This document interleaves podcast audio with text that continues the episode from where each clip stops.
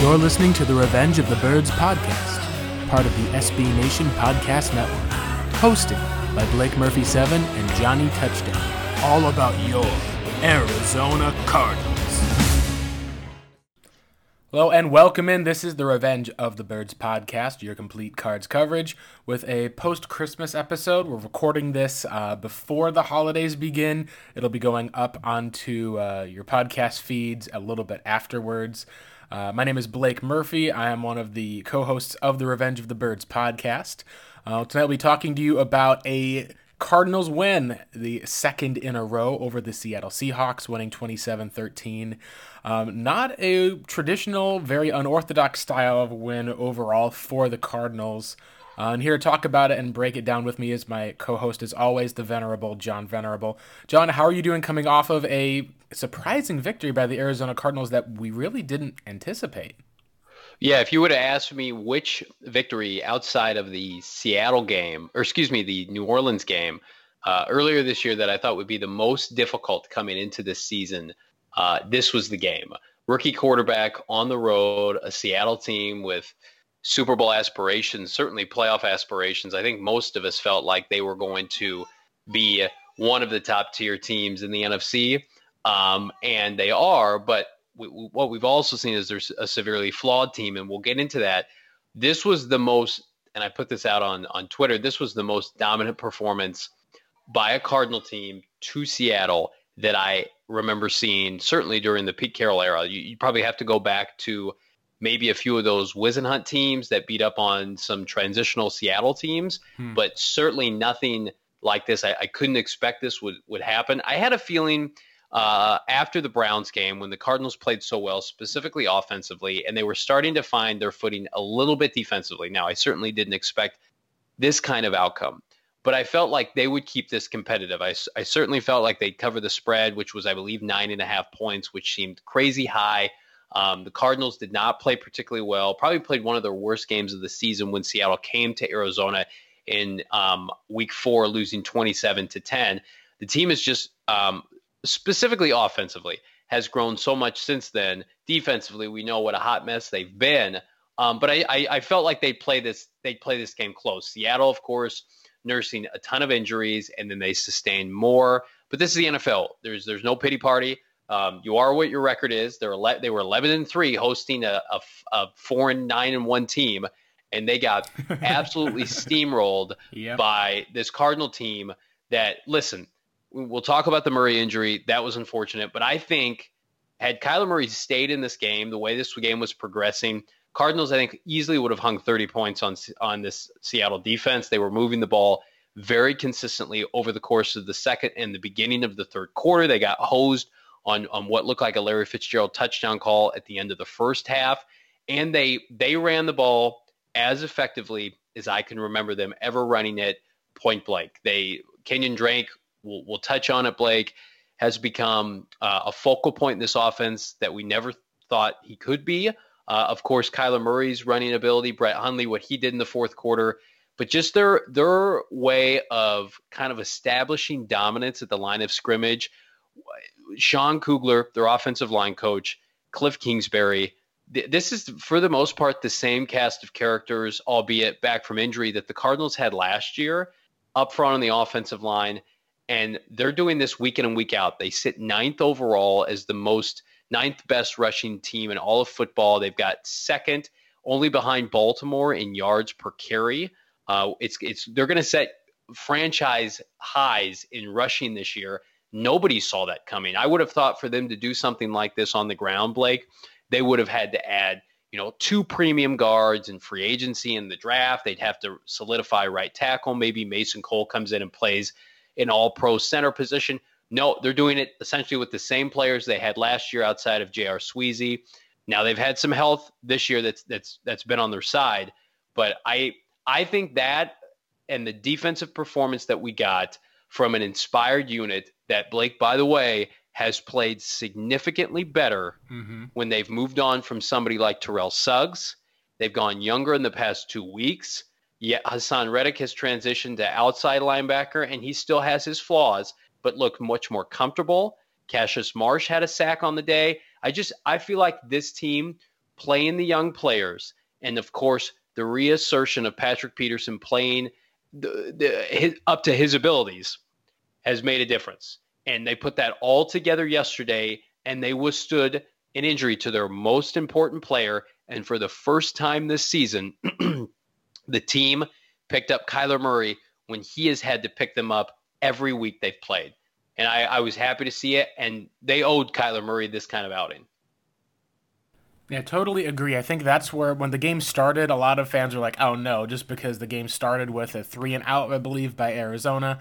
Seattle took the ball and ran it up their throats with Chris Carson. You saw a completion to the tight end, and then a nice little flip trick play to the fullback, and it just looked like it was, you know, a potential start to a blowout with how Arizona got off on the wrong foot almost immediately you saw a huge pickup with the 80 yard touchdown to Kenyan Drake, the longest touchdown we've seen since 2013, rushing the football with Andre Ellington, I believe, in that Falcons game. Uh, you were almost immediately realized, oh, it felt like it was a different Cardinals team this time around than that team that potentially earlier this year I think would have turtled up, would have basically kind of taken that punch on the cheek and said, "Thank you, sir. Can I have another?" And that was one thing that was very encouraging because, like you said, John, it did show progress. Cardinals follow that up by holding Seattle and being able to uh, not only rush the passer but be able to get off the field a couple of times. Um, the game essentially, in a lot of different ways, I think at least. Um, turned around when you looked at the uh, play where the Cardinals were driving down the field. They'd gotten a good drive going. Kyler Murray has been flushed out of the pocket a couple of times, gets out of bounds using his legs. And you have that crazy play to Larry Fitzgerald. He ends up running out of danger to the left. Um, you've got, I think it was even, it was KJ Wright. I believe, no, it wasn't KJ Wright was at the end. I believe it was like going around um, one of the linebackers. It may have even been Bobby Wagner. Flips the ball side on to Larry Fitzgerald, kind of almost like the Patrick Mahomes left-handed pass against the Broncos. Fitz catches it, realizes he's got daylight as the defenders over pursued, takes off, steamrolls over right, and then gets into the end zone to go up 14-7. Suddenly, it felt like the 12s were silent, and that there was kind of almost the uh, feeling of like you know when you're a bunch of kids playing around in the house or something like that, and all of a sudden you kind of hear a garage door opening, and you're like, "Uh oh, mom's back in the house." That's I think what it felt like for a lot of Cardinals fans, and I think that's how it felt for a lot of Seahawks fans as well, considering that this was not an unimportant game. This was not a game that they slept through, like you said, John. This was a game that they essentially could have been able to help push them to get a number one seed or even a number two seed now that the Packers have a lane opened up, and it makes next week very, uh, very interesting. What, what were some of your thoughts, at least, on how the offense looked early, but especially the defense? How did they do in being able to limit the Seahawks through the first half, where I believe that they held Russell Wilson to well under, uh, I think it was even under 60 yards or so passing the football in the first half and they held their top two receivers without a catch until the third quarter. What were your thoughts on the defensive performance? Well, just to put it in perspective, they had one receiver one true wide receiver catch a pass in this game. Lockett had a had a 12 yard out route, I think, in the fourth quarter, and that was it. DK Metcalf was completely shut down with one target and no catches via Patrick Peterson. This was Byron Murphy's first true game manning just the slot corner all season, and he and um, Chris Jones did an admirable job on Tyler Lockett. Um, they kind of com- comboed a little bit on on Lockett throughout the duration of the game. It was really it was the play of the secondary in combination with the play of Chandler Jones. Chandler Jones had probably the best game any individual pass rusher has ever had for the Cardinals in probably uh, the modern era. Certainly since they've been in Arizona. Four four mm-hmm. sacks, mm-hmm. a forced fumble, three tackles for loss played the run exceptionally well, had six quarterback hits. Um, this was uh, we, and I don't like the excuses that I'm hearing from Seattle fan. Well, they didn't have Duane Brown.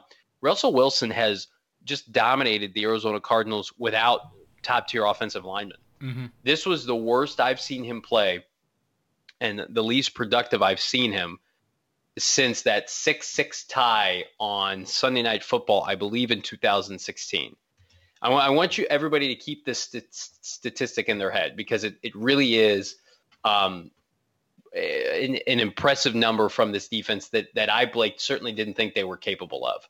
So outside of Seattle's opening drive, which was 89 yards and a touchdown, where it looked like Arizona was going to get wiped the floor with, again defensively.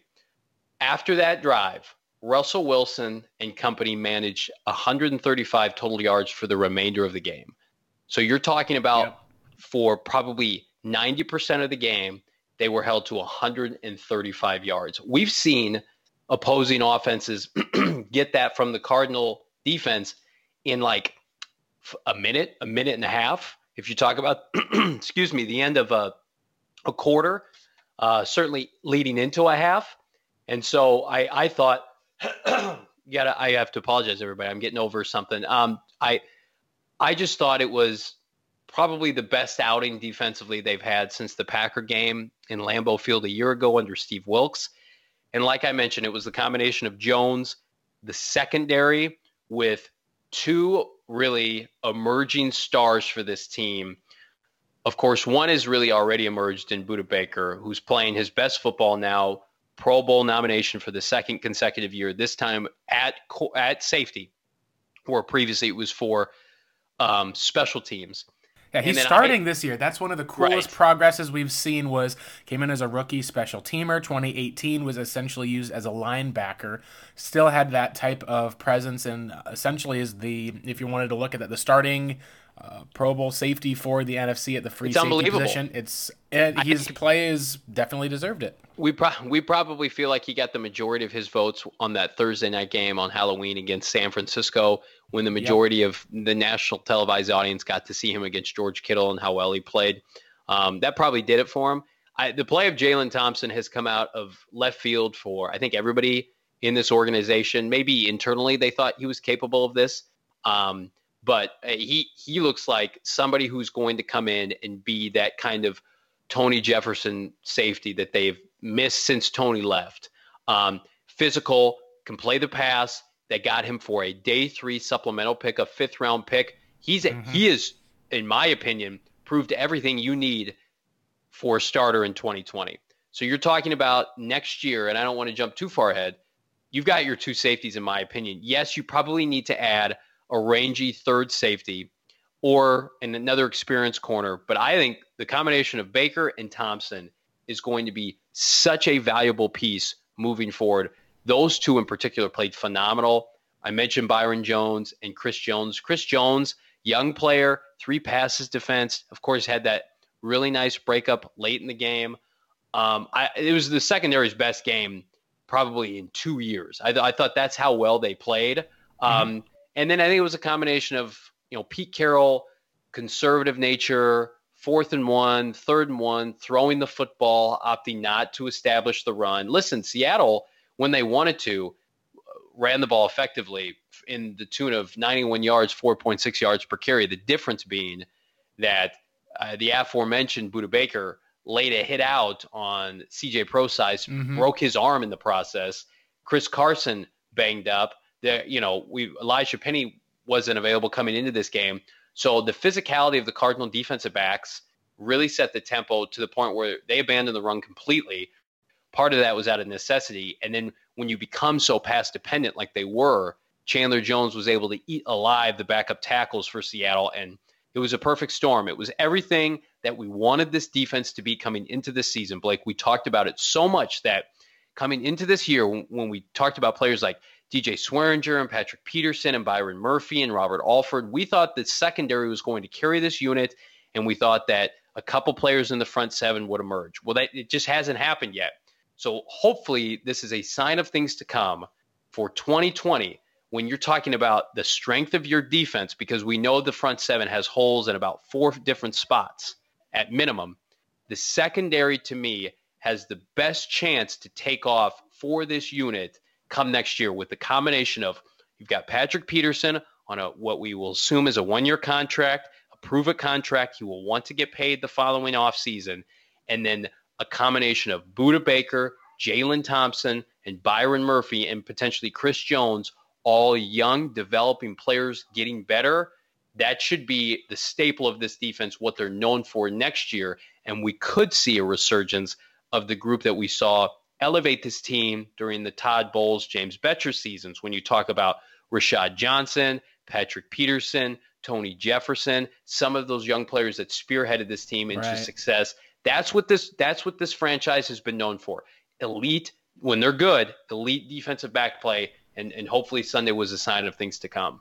Yep. Between the elite defensive back play and always having at least a solid wide receiver, it's been good for Arizona to uh, see some of that progress. I, I think, and this is where, if you're going to ask, what's the difference? Why is the Cardinals defense playing better now than they played previously? I think it comes down to uh, the adjustment that the defense has made with Vance Joseph. It seems like over the last few weeks in particular, especially the last two, he's shifted his approach from playing a lot of soft zone, from playing a lot of these cornerbacks off to just here's your man, go and stick with him, shut him down. So what we saw with last week with Peterson going after Odell Beckham Jr., being the man cover guy on him, just one on one, cover your man, press cover him, you got your guy. Byron Murphy, hey, if he's in the slot, he's your guy. Chris Jones, hey, if he's in the slot, we'll get you some safety help on Tyler Lockett, but he's going to be your guy. I think that the adjustment by making that, by playing that press man defense that Vance has, what we've talked about, probably refused to play all year long. The last two weeks, we've seen it pay off. And so I don't know if it was a shift of position. It may have even been, um, you almost kind of call it like a riverboat Ron scenario where Rivera was a conservative coach who was under threat of being fired, started going for it on fourth down, and it paid off for him big time where he was able to keep his job and see a resurgence. It would not shock me if Vance, feeling the heat, was like, all right, I've not trusted our defense for most of this season to be able to play buttoned up on the back end, being afraid of giving up big plays. Maybe it finally got through. It's like, hey, we just need to go and play our game. We're going to be a press co- press cover defense, and we're going to send guys. We're going to send blitzes at them. And I will credit Cassius Marsh, who had a solid game. It won't show up as much on the stat sheet against his old team, but there were times where you would saw he would win with the initial pressure and Chandler Jones would be there to basically clean up when Russell was trying to go. One of the plays, he had a shoestring tackle of Wilson as he's trying to scramble outside. I think in some cases, like you said, John, it almost was a perfect storm where you had no left tackle. The running backs went out injured. You were able to shut down Lockett. Peterson on DK Metcalf, essentially, like you said, no catches for the game. The only catch that could have happened was on a long, deep comeback route that was essentially um, dropped by Metcalf. Um, and I think that that was ultimately the big difference with the Cardinals was not even just the perfect storm of things that happened, but for me, it was the tenacity. If you look at the Cardinals every single time that they got punched in the face, the reason why this team, I think, did different on Sunday than they have in the past was that they always got back up and then they counterpunch. You look at Seattle marching nine plays, 89 yards down the field scoring a touchdown to open up their possession. Cardinals scored on the next play with a one play 80 yard touchdown run by Kenyan Drake. You see Seattle where they're having a punt exchange back and forth, and then they have a 40 yard punt by Michael Dickson to Seattle's 48. Pharoh Cooper returns that ball to the three. You're like, oh my gosh, this is awesome. And then you have a flag on the play. It's a blindside block on Ezekiel Turner. You watch the replay. Yep, he hits the guy where he can't see him and that pushes the ball all the way back to Arizona's 46 yard line. So you're thinking, ah, this is like perfect example. Of course, you have a play. The team in the past, I think, maybe even the team month and a half to two months ago, probably would be deflated by that. You end up going three and out, and then you go down. What do the Cardinals do instead? They end up picking up with a Kyler Murray scramble, pick up multiple first downs with Kyler using his legs. And then that's when you have the 21 yard uh, pass from Murray to Fitz. You also look at late in the game where you talk about with Murray's injury, the Seahawks essentially were going back and forth. You had a 20 to 7 game. Kyler gets them into position to score a field goal, leaves the game. They take a sack on the next, uh, I believe it's the next possession with Hundley. Give it back to Seattle. They punt it. The Cardinals drive down, are ready to get a field goal, and it's blocked. It's returned for Seattle, the Seahawks, all the way back to the, I believe it's the Arizona 16 yard line. And this is one of those cases where all of the Cardinals fans I know are like, oh no, here we go again. It's a special teams play that lights them up. They drive down, they'll get a touchdown. They're only down by three. This is how Seattle wins games. And instead, what did the defense do? They counterpunch. They got back at the end of the third quarter, where essentially Seattle, for a bizarre reason, runs the ball. Jordan Hicks blows the play up, and they hold at the nine yard line. it was like that every single time. Even when the last play, last scoring drive that Seattle had, they had a 42 yard eight play drive to get within seven. What do the Cardinals do? On the very next drive, they have a nine play, 78 yard drive to go down for a touchdown to Kenyan Drake. So that was, to me, John, the story of the game. It was not just the Cardinals essentially having things go their way coming into Seattle, but it was the tenacity of the team that every single time there was an obstacle in their path, whether it was bad plays, possessions, opponents scoring, even their quarterback leaving and sitting on the sideline for the backup to come in, they always were able to answer. And that was a huge step forward and probably why this is probably going to be, I think, the most remembered Cardinals game of the year overall, John. Yeah, I don't think it's particularly close. I think that for I think it was their most it was their most dominant victory the season. Um, majority of their games they they've won kind of by the skin of their teeth. That the only one I can think of is maybe Cleveland last week. Uh, the Giants game was close at the end. The Giants had a chance to win it. Um, same can be said for Cincinnati. Uh, so I, I think this team really kind of made a statement that, you know what, we're going to play hard for our head coach. Um, we're excited about 2020. We're excited about the players we have in house. Um, and I, I think it, it just speaks, I, I think it speaks so highly of somebody like Kliff Kingsbury, who came into this league with critics and um, cynics around the NFL basically dismissing him as a quality coach play caller, whatever, leader of men.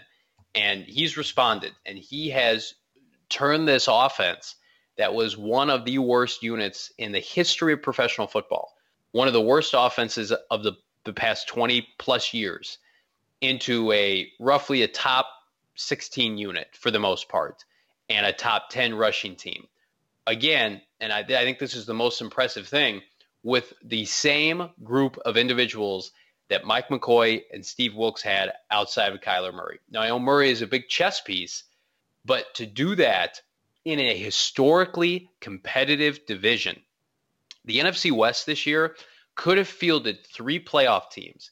It's going to field probably three teams with, with winning records, uh, a team with 11 wins, a team with 12 wins. I mean, it, that is unbelievable. For them to be competitive they should have more than five wins. They should have won at least two other games. You think about the Tampa game. You think about the, both of San Francisco uh, wins against the Cardinals, specifically that one at San Francisco. That, to me, is the biggest um, point of progress when it comes to Kliff Kingsbury to go on the road as almost a double digit underdog. I mean, what other new coaches have been able to do that this year? I mean, you look at what you know, Matt LaFleur's got in Green Bay. They've got a retooled defense. They've got a Hall of Fame quarterback. They've got an above average offensive line. They've got Aaron Jones. They've got Devonta Freeman, or excuse me, Davante Adams. Kliff Kingsbury, Steve Keim, and Michael Bidwill basically had to court him here and say, Kliff, we need you just to make us competent. Can you do that? And we've got bottom five personnel in the NFL. Oh, okay. I'll turn around and I'll make this team watchable and they're going to go on the road against the number one seed at the time in week 16 and beat them handedly. Uh, and again, I don't care about injuries. They have the probably the, the runner up for the MVP and made him look incredibly mediocre. This mm-hmm. is the best receiving corps I think Russell Wilson's ever had. When you talk about DK Metcalf and Tyler Lockett, consistently should be thousand yard receivers moving forward. So I just, to me, I think it's yes, it's about Kyler Murray. He's going to get the accolades. He's going to have sky high expectations next year. But when people talk about this team, and he hasn't been perfect, you have to highlight the job that Kliff Kingsbury has done with a team in complete rebuild and transition. I mean, this team on paper could have easily gone two and fourteen in this division. Yep. But they're yeah. gonna have a, they're gonna have a chance to avoid double digit losses and have a ton of positive momentum going into the offseason. We've talked about the cap space, the draft capital, the ascension of young players.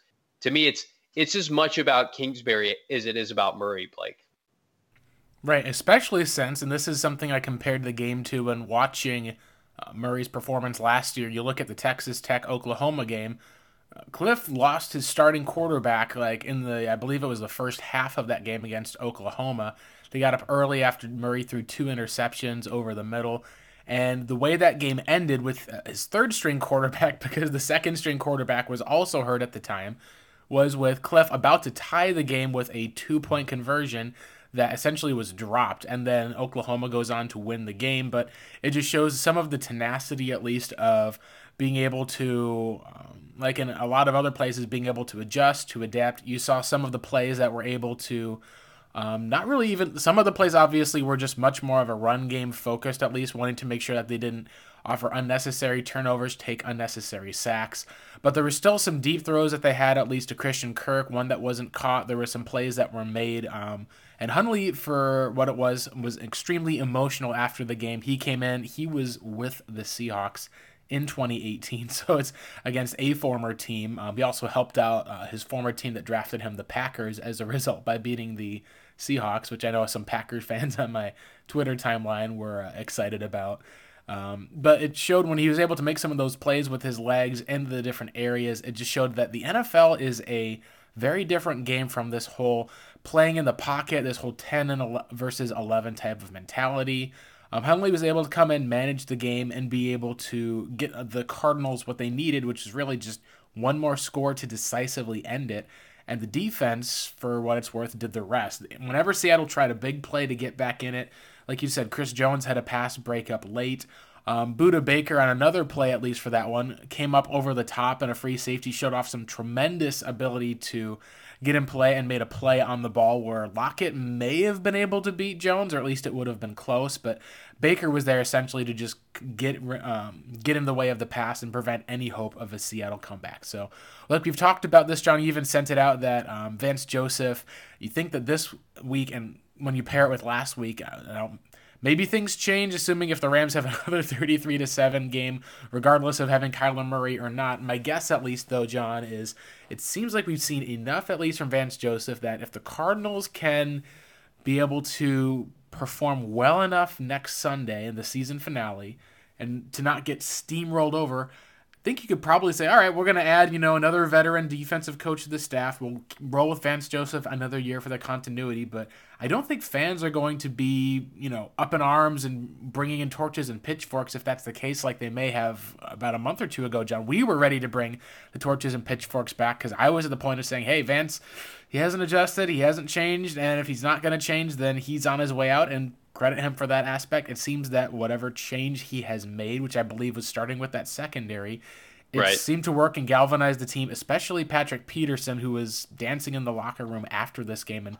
we've talked about him all season long as being kind of the lifeblood of this defense in a lot of ways. And with him missing and him disinterested, that was probably part of the reason why the defense has struggled so much. I think what we had talked about before the season, because you and I both predicted struggles. I thought they'd be early season struggles and they'd find their footing because I like a lot of the talent on the back end. That hasn't been the case. But I thought um, for him to have a chance to keep his job and have success long term, he had to develop the young players on this team. He had to uh, get Chandler Jones back to a position where he felt comfortable at outside linebacker because they had gone away from that last year, and Jones was still productive, but not 2017 productive. And you look at the first half of the season, the second half of the season. I, I, I almost look at them as quarters. You look at the first quarter of the season when they were um, playing below average football. The second quarter when they went, you know, on their three game winning streak. The the third quarter of the season, which included a losing streak, and now to the end of the season they're playing well. And the young players for this defense are developing. He has done a nice job with Budda Baker he has taken on the role of mentoring Byron Murphy. Now, Byron Murphy has struggled over the second half of the season, but he's been key on his development into the NFL. Talk about Jalen Thompson. You cannot commend the job Thompson has done and not also give credit to Vance Joseph. Where he has struggled and where there's defense has struggled, I think for the most part has been containment of the tight end, which is an indictment on him. And I think just overall, the, the pass defense has been horrifically bad, historically bad for this franchise.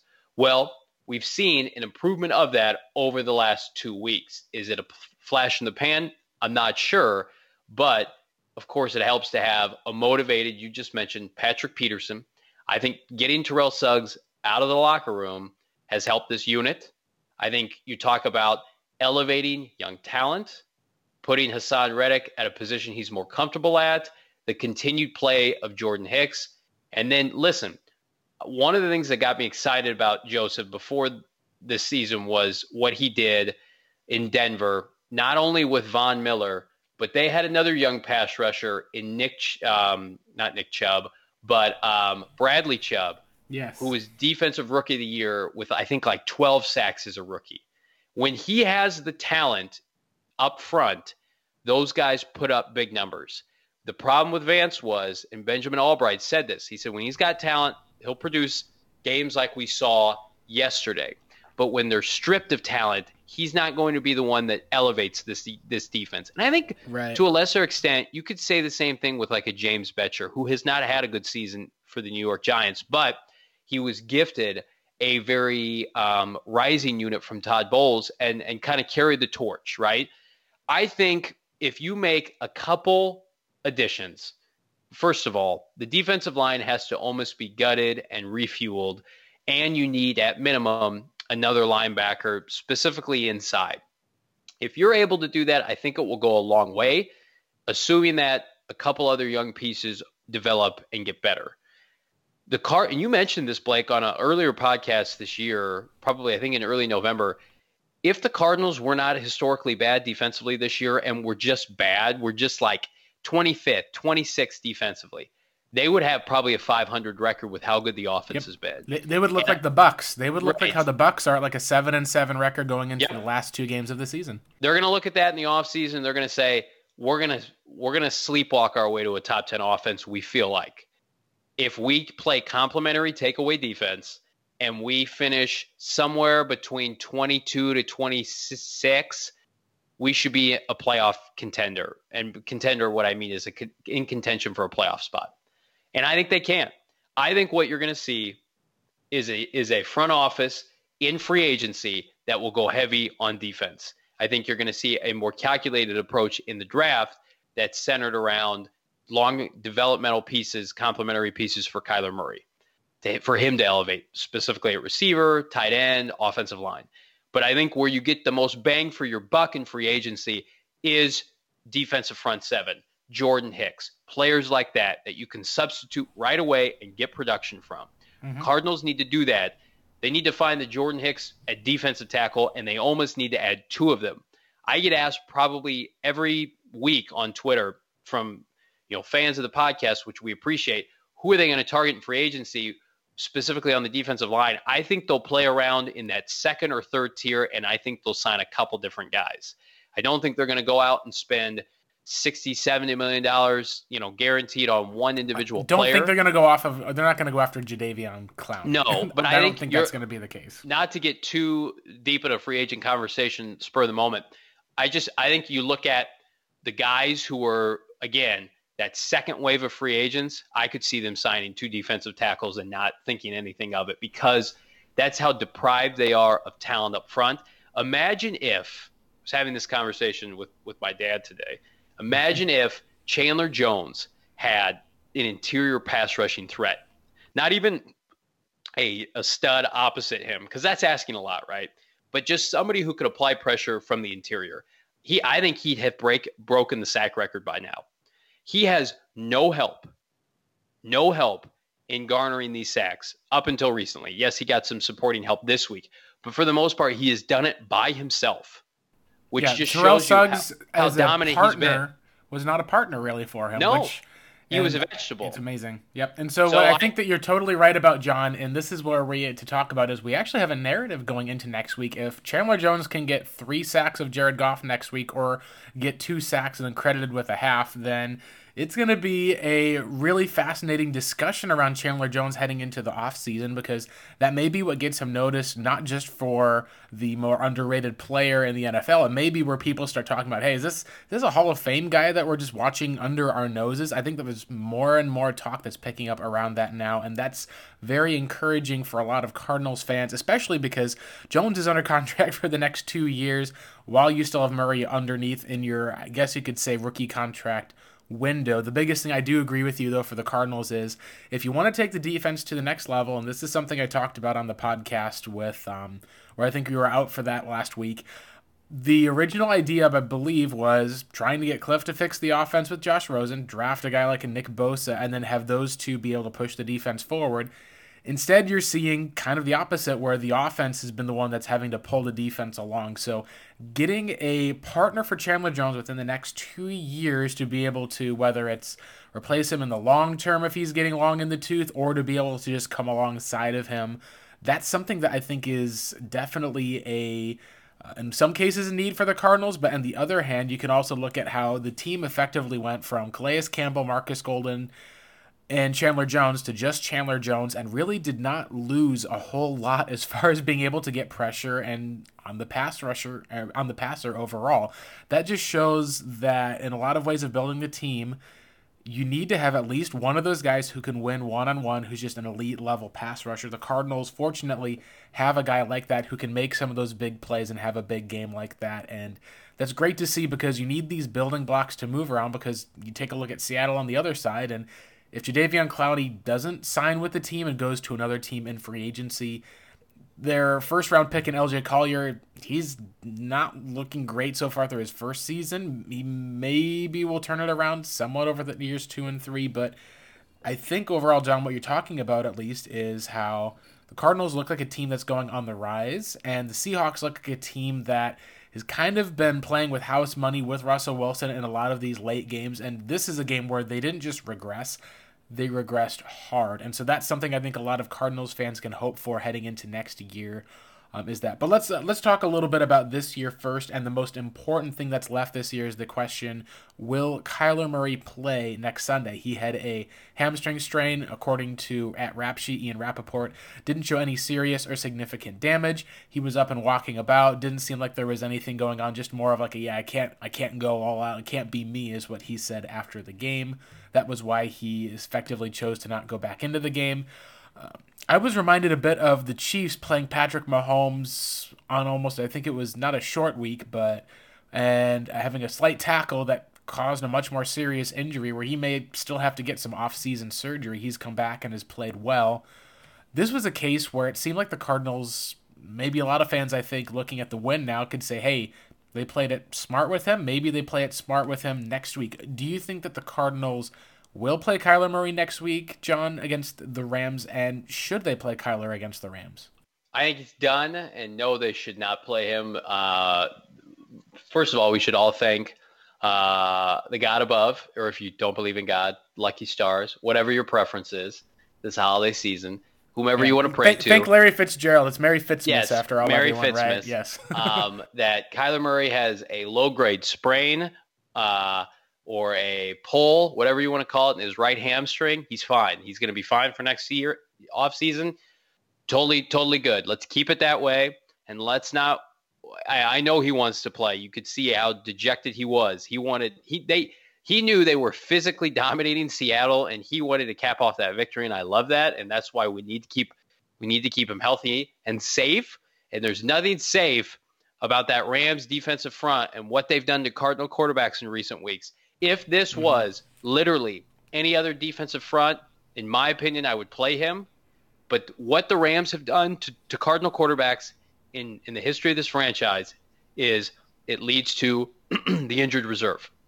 So with that be, and Wade Phillips teed off on Kyler Murray just a few weeks ago. Now I do think they're going to play more competitive, ironically enough, at LA, and the Rams have nothing to play for. But you you, you cap it off as a hell of a rookie season.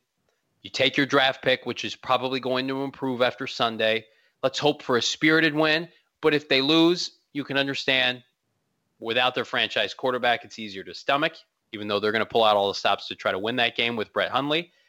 And we can go on and look at an optimistic offseason. The one thing that could throw a wrench in that, if, if, if you tried out Kyler Murray when he's not healthy, and I anticipate when this goes out, Blake, they would will not have practiced. He will not have practiced at all. And so I just I think the writing's on the wall. Every indication uh, that I'm hearing is he's not going to play. Um, and so I think it's a smart move. It's the move I would make. Um, I'm already excited about next year. I'm excited about Kliff Kingsbury. Listen, we haven't even talked about Kenyan Drake yet and how much money he's making for himself. Continue oh, yeah. to ride Kenyan Drake and see if you can ride him to a victory in LA and just run the the same kind of offense you ran with Hundley in the fourth quarter with a little bit of read option mixed in and, and see if you can establish dominance against the Rams. It's not going to be easy, but I, I, I do think they're going to play better, um, especially with the defense playing the way they are now. So uh, I, I I think the, the smart play, Blake, is you sit him and you congratulate him on a great rookie season. Probably not going to win Offensive Rookie of the Year now, but in the grand scheme of things, doesn't really matter. Well, well, and that that's where we'll see. I think, like if, like you said, Kliff said that he thinks if he's healthy, he'll play. What I at least think will be more likely would happen is the Cardinals will have Murray not practice on a Wednesday. You'll see um, probably Drew Anderson get promoted from the practice squad at some point just because of that fact. Uh, maybe he'll even be limited throughout the week. My guess overall is if you're going to be going up against the likes of the Aaron Donald and Dante Fowler, and with a Kyler that's going to be less healthy than normal and not able to get away as much, I kind of agree with you that if he goes out there, it wouldn't shock me if he ends up being, hey, all right, he was fine after two days. He ends up practicing in full on Friday. Seems like he's good to go. Just because he's that kind of athlete who, when you even watch the play, um, he got shoved out of bounds late. Essentially, he still wasn't caught. He didn't take, you know, a big hit like we've seen some quarterbacks take injuries. Garoppolo and Wentz come to mind for having ACL tears there. It was more of a case where he just kind of got maybe not rolled up on, but just kind of a, a little push in his step where the hamstring kind of took a little bit of a tweak. And it was enough of a tweak, I think, where if you look at him earlier this season, uh, he did show up earlier with a hamstring, I believe, injury on the injury report a couple weeks ago. Has not been on there since. Makes me wonder if it was a slight re-aggravation that he's been playing through. Um, would not shock me at all, especially considering the fact that he's such an athlete and a freak that you don't notice he could be running down and you know hurt. He could still be running a four four instead of like you know a low four three or something like that with his speed that he has. It is an encouragement, I think, in a lot of ways to know that this is a quarterback who not only is he a fierce competitor who wants to be out there, and wants to be playing, but is also a smart competitor who's not going to be putting himself into harm's way or harm's danger or taking unnecessary risks. Sometimes you talk about, hey, like, this guy's a tough player, he's a warrior, let's go out and see more of him.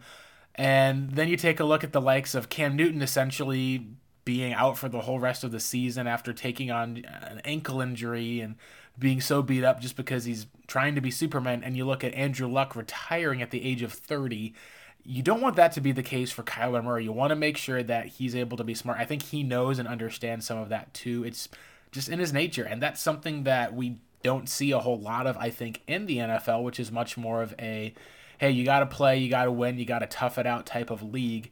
In that case, maybe Kliff is a little bit different. Kliff potentially he could have pulled you know Murray for Hundley and decided to keep Kyler on the sidelines. Um, and the Cardinals could have lost that game. People may have criticized Kingsbury, like, hey, was your quarterback good to go? How is it that you're losing a game? And he, I think, is a different approach that if that's going to be the case and is focused not on, you know, the short term games, but the long term ones, your hope is that it can turn the Cardinals into a long term prosperous winning franchise versus just like we've seen with Bruce Arians. You saw a lot of wins, a lot of, um, essentially, a lot of growth and you did see ultimately injuries take their toll, and it flamed out after a couple of years. And uh, to his to his credit, at least with all of that, I think that is a uh, it's a play that we're hoping for. I think as fans, and I think if you talk to ninety nine percent of fans, I don't think that any of them have a problem with what happened. And furthermore, because the Cardinals got the win, you avoided any sort of controversy uh, in that aspect. So, uh, good job at least in that uh, in that management of being able to manage a team or a game. Uh, John, one thing I think that's interesting we haven't talked about for a few weeks now is uh, the status of Steve Keim. Uh, we believe that he's pretty much safe. A lot of fans, I think, are maybe nervous after the last two games after the Cardinals have won or are hoping and looking for change. Uh, on one hand, I think I did want to at least point out that it was a weird kind of post game vibe that he had where it just it looked I don't know if it's maybe just the the type that he is at or the mood or whatever it was, but he just looked not himself and just kind of He down did. a little bit shaken. It was it was really weird because it stood out so much. Where I'm like looking around the rest of the room, Michael Bidwill was like you know like clapping his hands and had like this kind of like bright eyes look. Kliff is all getting guys who are like they're like hey we got the Rams coming up. Let's make sure I got everyone a game ball. Patrick Peterson's dancing. Larry Fitzgerald. It's like there was a mood that was all going up around the locker room. And Steve Keim, for whatever reason, it looked like there was like an Eeyore rain cloud that was hanging over him. So I have no idea what that means. Maybe it was just a simple case of he's got a cold or something like that one, and is, I, I, is something that's hard to read into, but it was almost impossible not to notice. That being said, it's really hard to picture if the Cardinals winning these last two games and then go into the season finale without Kyler Murray. You almost feel like that's a free pass, and if that's the case, then the Cardinals, in aspect, kind of are playing with house money these last two out of the three games as far as when it comes to Steve Keim and his job status. Yeah, he's safe, uh, 100%. Uh, the only way we talked about it, yeah, you mentioned it about a month ago, had they gotten routinely embarrassed uh, over the course of these last few games because of the outing against the Rams, um, and they came back and they played uh, pretty competitively against Pittsburgh, and then of course won the Cleveland game. Uh, I think he he would be on thin ice, and I think they would be forced to make wholesale changes. Um, but I always thought this was a two-year deal. You give him an opportunity to add his head coach last offseason. You're making huge, you know, organizational changes and uh, taking another franchise quarterback in the top 10 again, trading away another. I mean, you're not going to do all that and then move on. Um, and to his credit, I mean, a lot of the players he's brought in have played well this year. Uh, a lot of them haven't. Uh, he's had he's had his fair mm-hmm. share of misses, um, especially in the draft. But I will say his his big in season addition has been a home run. Kenyan Drake has has been as, better than anybody could have imagined. Um, the hiring of Kingsbury, I think we we can all say is a huge success, especially um, with the addition of somebody like Sean Kugler up front. Um, Vance Joseph has underachieved and has has not done well, but I think you combat that with with Kingsbury in the offensive side, and that was really Michael's primary focus. I mean, they wanted an offensive coach. They found one. He's been way better than I think even Keim and Michael thought he could be this first year. Murray has been fantastic. Um, so he, and then we talked about the play of somebody like Jalen Thompson. Um, you know, Byron Murphy's taking his lumps. I still think he's going to be a good pro. Keim has a lot to hang his hat on.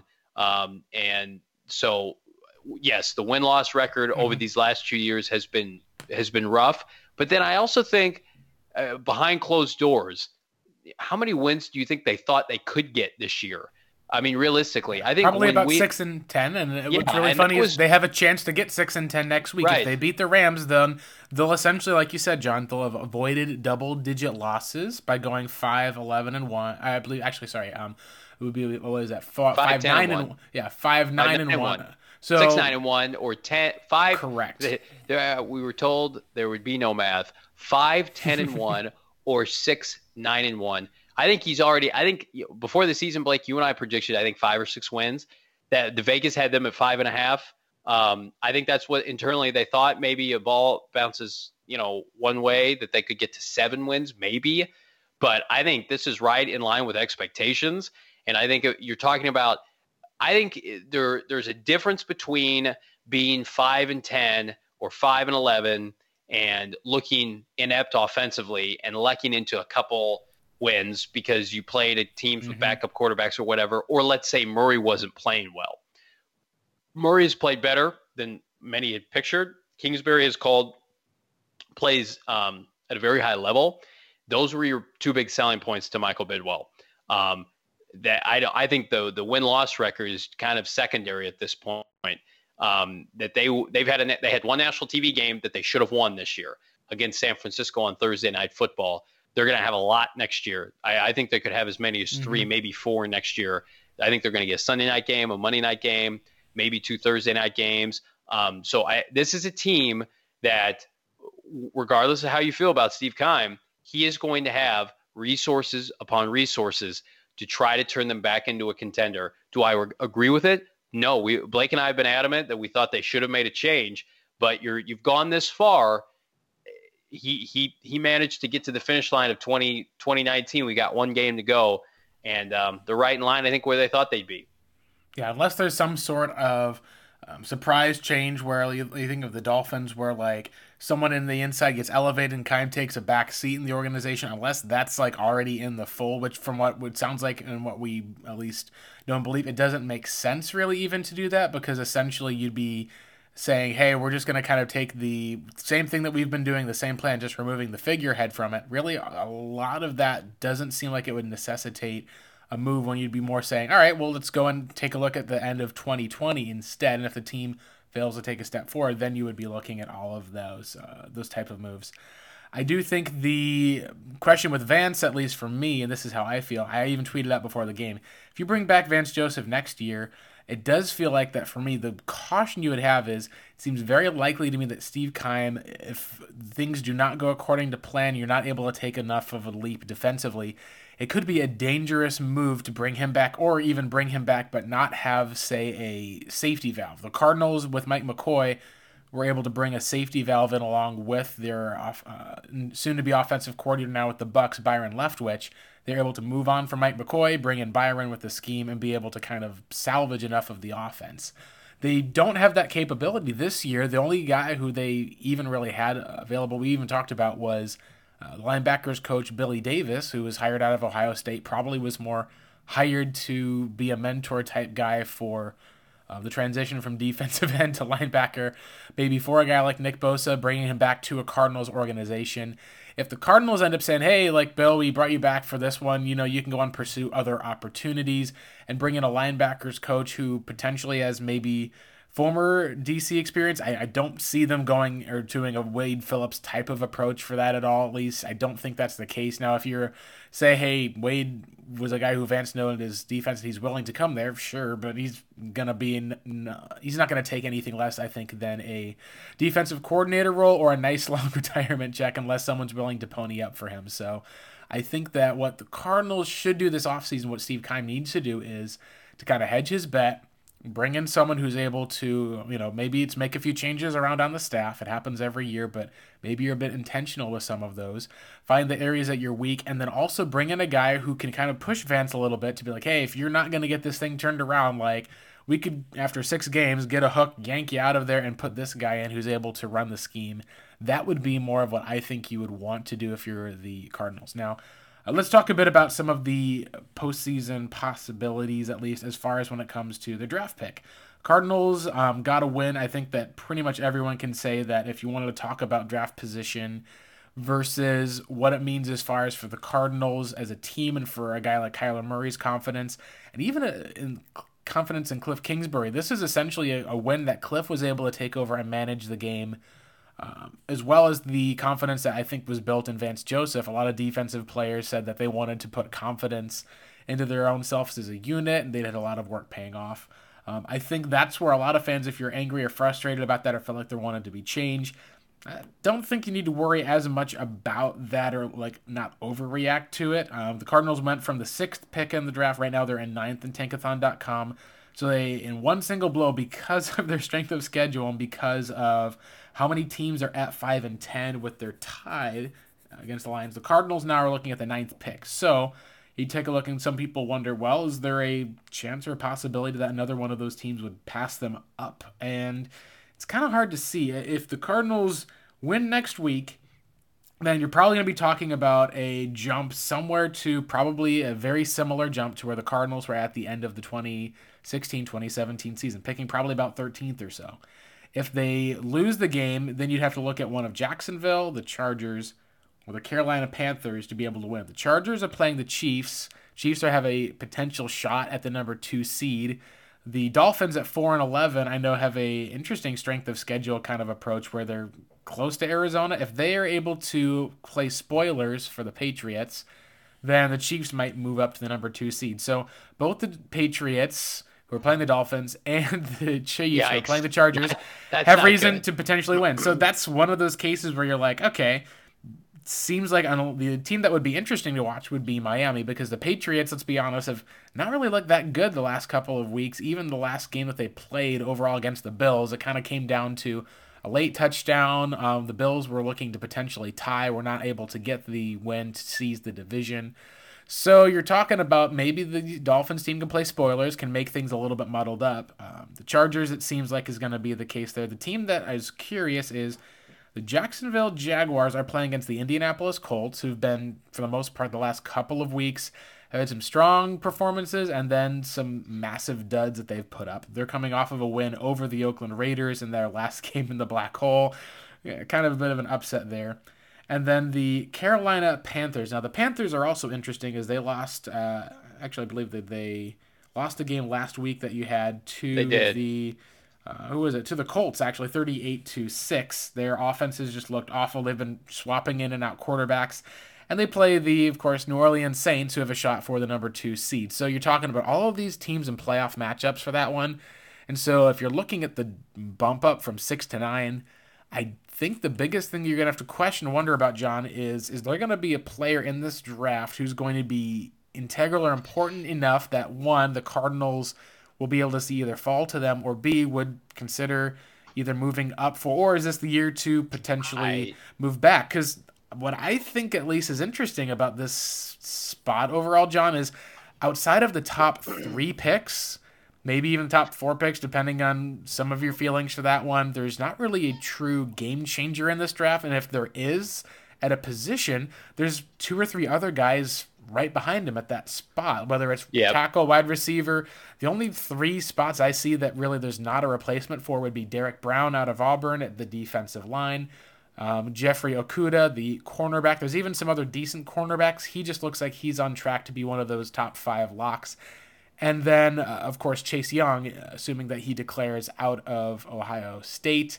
Um, so, yeah, it'll be uh, fascinating, I think, to be able to see because after those first three to four picks, I think, are off the board, picks five through nine are going to be very interesting with the teams and their needs. And it does seem like, John, this is a deeper draft this year than I would maybe even argue that we've seen since 2018 and then deeper than 2018 mm-hmm. and even maybe 2017 last year's draft was pretty awesome if you look at the players how they turned out in the first two rounds especially.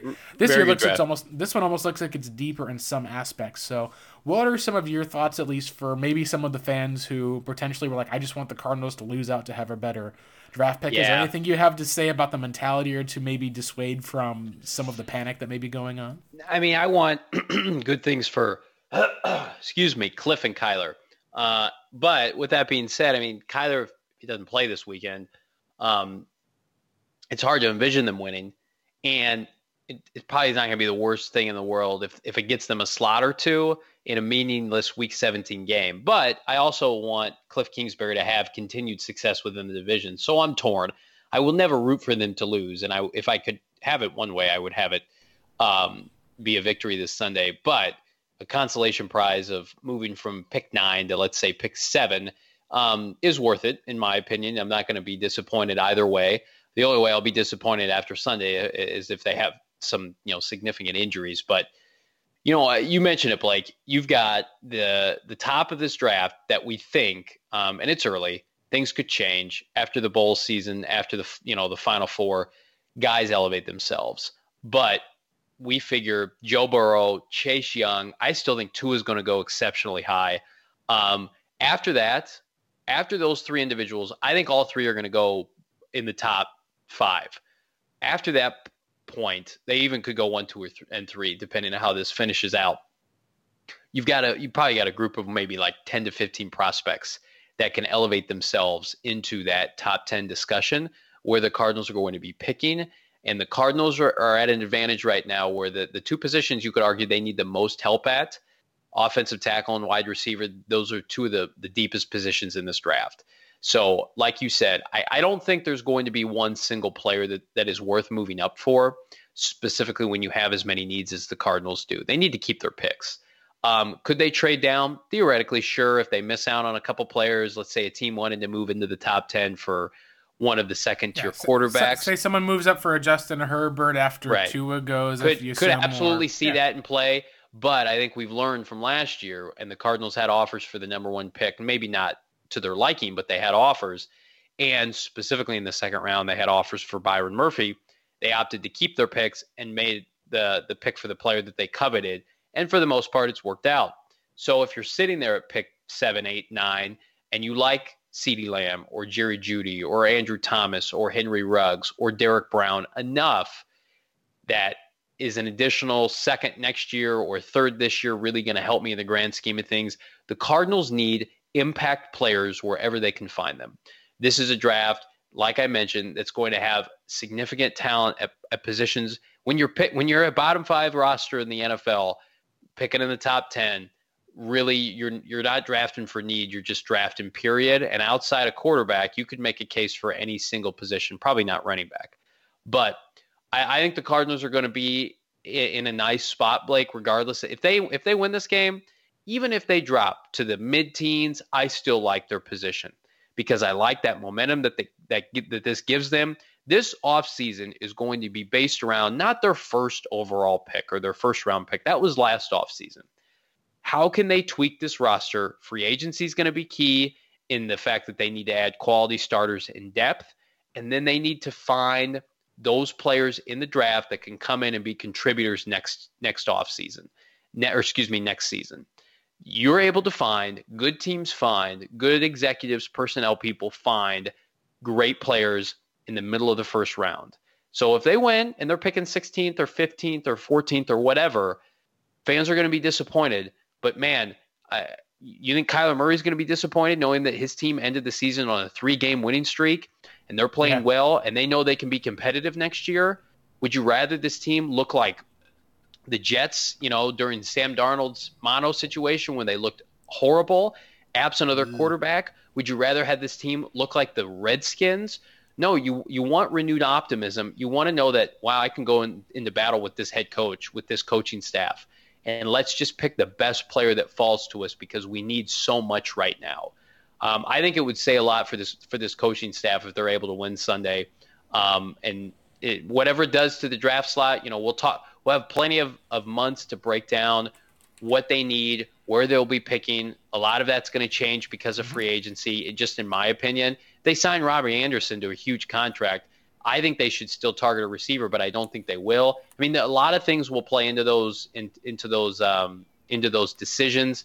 But like you mentioned, Blake, I think there's a big drop off from the blue chip prospects at the top of this draft, and I would probably put at this point Andrew Thomas in that group from Georgia.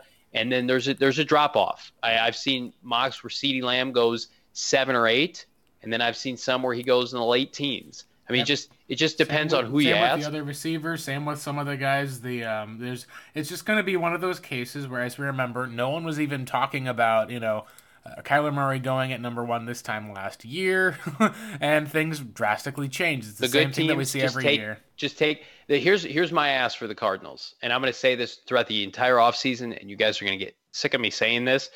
St- just get away from that mindset where we need to find the next diamond in the rough position player from X school, play him out of position. The Cardinals need to get back to basics in selecting, and they did this last year with, with Murray, selecting top tier players from top tier programs, the Ohio States, the LSUs. That's what's worked for them historically. Their best two first round picks of the past maybe 12 first round selections have come from LSU and have come from Oklahoma. And I know that you can't you can't say that for everything. There's David Johnsons and there's John Browns, and that's if you want to play around with that in the third, fourth, fifth round, great. But I, I just go back to Andy Isabella this year and Haason Reddick of Temple and, and guys playing out of position like Deone Bucannon. Pick a player, fill a position, get a get a big time player from a big time program that projects to be a great player at the next level don't get cute. And they've gotten so cute in mm-hmm. so many drafts. You know, I, as much as we want to bang on them for taking Robert Nkemdiche, I didn't hate it because he was a stud coming out of high school. He was a stud in the, the SEC when he when he wanted to play. I mean, the Cardinals missed on the player off the field, not on the field. They need to start hitting on some of these players. There's going to mm-hmm. be so many desirable. This is one of the best Ohio State teams, LSU teams of the past decade. There are going to be plenty of options. Just take the best player from the best school. Yep, and that's uh, that's my only ask. And we've seen a lot of that growth in terms of finding players that fit their mentality and scheme at certain schools. You look at their most successful last few uh, draft picks out of the School of Washington. You talk about Budda Baker, you talk about Byron Murphy, and then even talk about a guy from Saguaro High School in a Christian Kirk who's been a overall success on the field in the second round as well. It's showcasing, I think, a lot of the aspect of how there's a uh, there's a certain I guess science that you can have defining some of those gems, but overall it does seem like that there's been at least a difference in how they've managed that the last few years. Again, the bigger question to me is going to be um, the, the player that will have as an impact in the first or even the second round. Uh, hopefully you can find a late gem, but it's still not going to mean as much as what you do in free agency and with the cap room that they'll have. Which brings up before we get to our Rams preview, let's quickly discuss the status of uh, kind of, uh, I guess you can say, thing one and thing two, which would be the status of Patrick Peterson and David Johnson.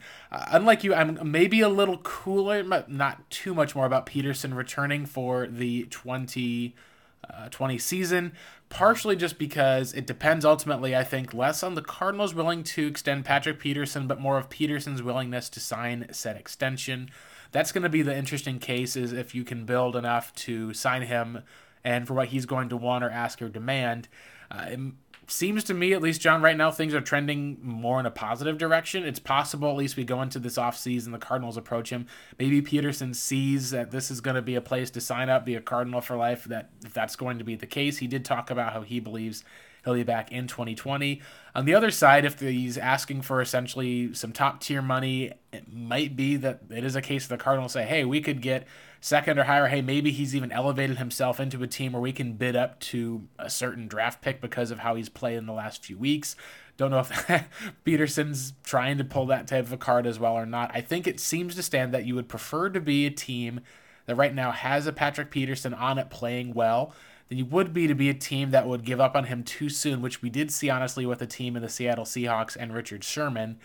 Um, I think that that's going to be a case where, uh, ironically enough, with uh, Sherman, uh, we got news at least just tonight. Marshawn Lynch is returning to the Seahawks for the playoffs after the Cardinals essentially took out all of their running backs. So, uh, do you think at least with Peterson playing well and David Johnson essentially, um, he did almost nothing when he had an opportunity with Kenyan Drake taking on a stinger and was out?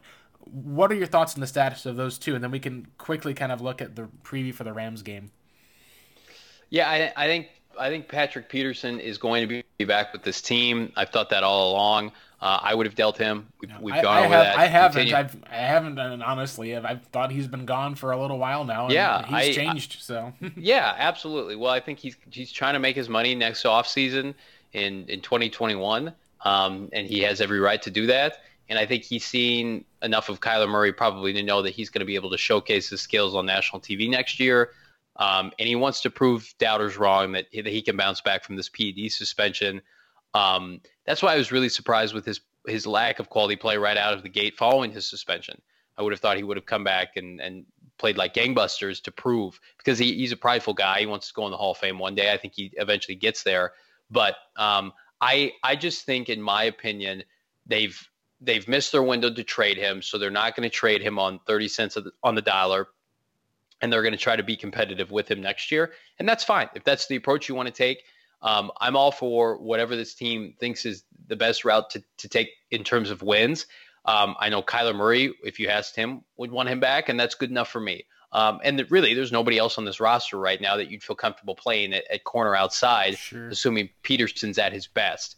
Um, so it is what it is at this point. We'll we'll have to wait to see how it you know matures over the, the course of the offseason. Maybe they have contract discussions I don't know, but I, I fully expect him to be back. I think they're going to try to have a normal offseason with him, and I think that he's going to be a big part of their success, good or bad, next year.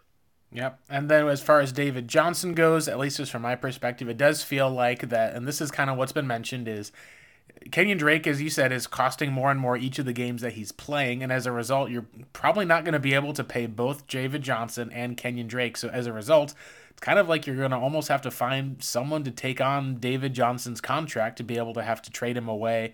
See, um, if you can get a fifth round pick back for him, that would be probably the best case scenario. Yeah. I think they would be more apt to having to potentially give up a pick. Like, let's say you trade a.